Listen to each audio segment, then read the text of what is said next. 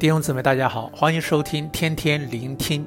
今天要看的经文是《约翰福音》十一章一至五十七节，题目是“第七个神迹的记号”，是《约翰福音》所记载耶稣于地上所行的七个神迹之中最后一个神迹。透过之前的六个神迹，除了显明耶稣是神的儿子外，也显出了他的大能，怎样胜过疾病。物质、风浪等等，而第七个神迹显示出，甚至连死亡他都能胜过。今天的经文记载，马大和玛利亚的兄弟拉撒路死了，他们三个都是耶稣所爱的，而这位玛利亚就是那用香膏抹主，又用头发擦他脚的。拉撒路死的时候，他姊妹两个就打发人去见耶稣，说：“主啊，你所爱的人病了。”他们指望耶稣能尽快赶来拯救拉撒路，但没想到，当耶稣听到这个消息后，只是回复：“这病不至于死，乃是为神的荣耀，叫神的儿子因此得荣耀。”然后就继续在所在之地人住了两天。耶稣并不是对拉撒路漠不关心，而是刻意延迟行动。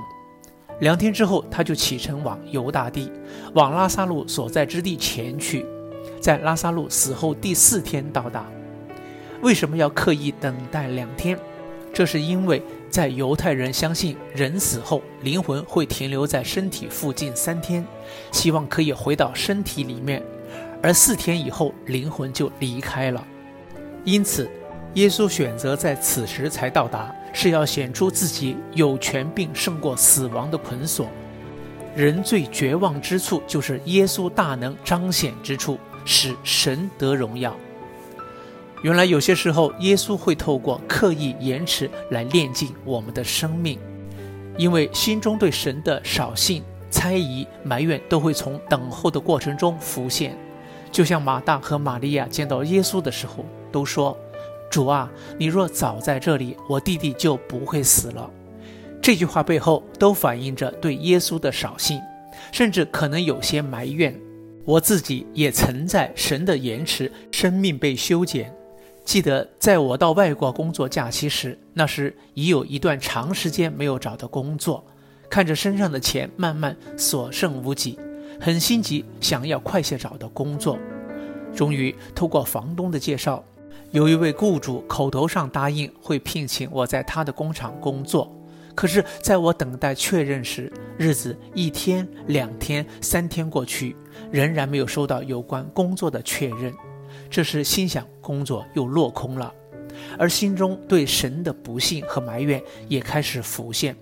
但就当我于祷告中向神谦卑悔改，并将眼光再次转向定睛神，宣告他是我供应主时，奇妙的事发生了，与祷告后，我就立即收到工作确认的电话，而这次也是对我很大的提醒，就是神的确是我的供应者，和他动工的时间是最好的。弟兄姊妹，或许你一直为到一些事祷告，但好像事情迟迟未成就时，鼓励你继续相信和等候。其实神的延迟并不是延迟。在人看来是延迟，在他却是最合适的时间。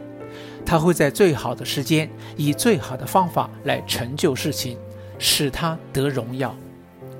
在耶稣与玛利亚对话后，经文三十三至三十四节这样记载他的心情和回答：耶稣看见他哭，并看见与他同来的犹太人也哭，就心里悲叹，又甚忧愁，就说。你们把他安放在哪里？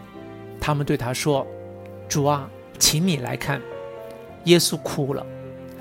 原文中的悲叹是有愤怒之意，因此耶稣感到悲叹和忧愁，并非因着拉萨路的死，而是因着死亡权势对人的捆锁。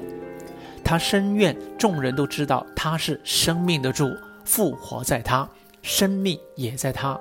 信他的人虽然死了，也必复活，并且他有能力胜过死亡的权势。而最后，当耶稣去到拉撒路的坟墓时，果真叫拉撒路复活了。他在众人面前使自己和父神也得了极大的荣耀。约翰透过第七个神迹告诉我们，耶稣作为神的儿子，有能力胜过死亡的权势。因此，让我们向众人述说这好消息：主耶稣是复活的主，凡信他的人，虽然死了，也必复活。祝福大家。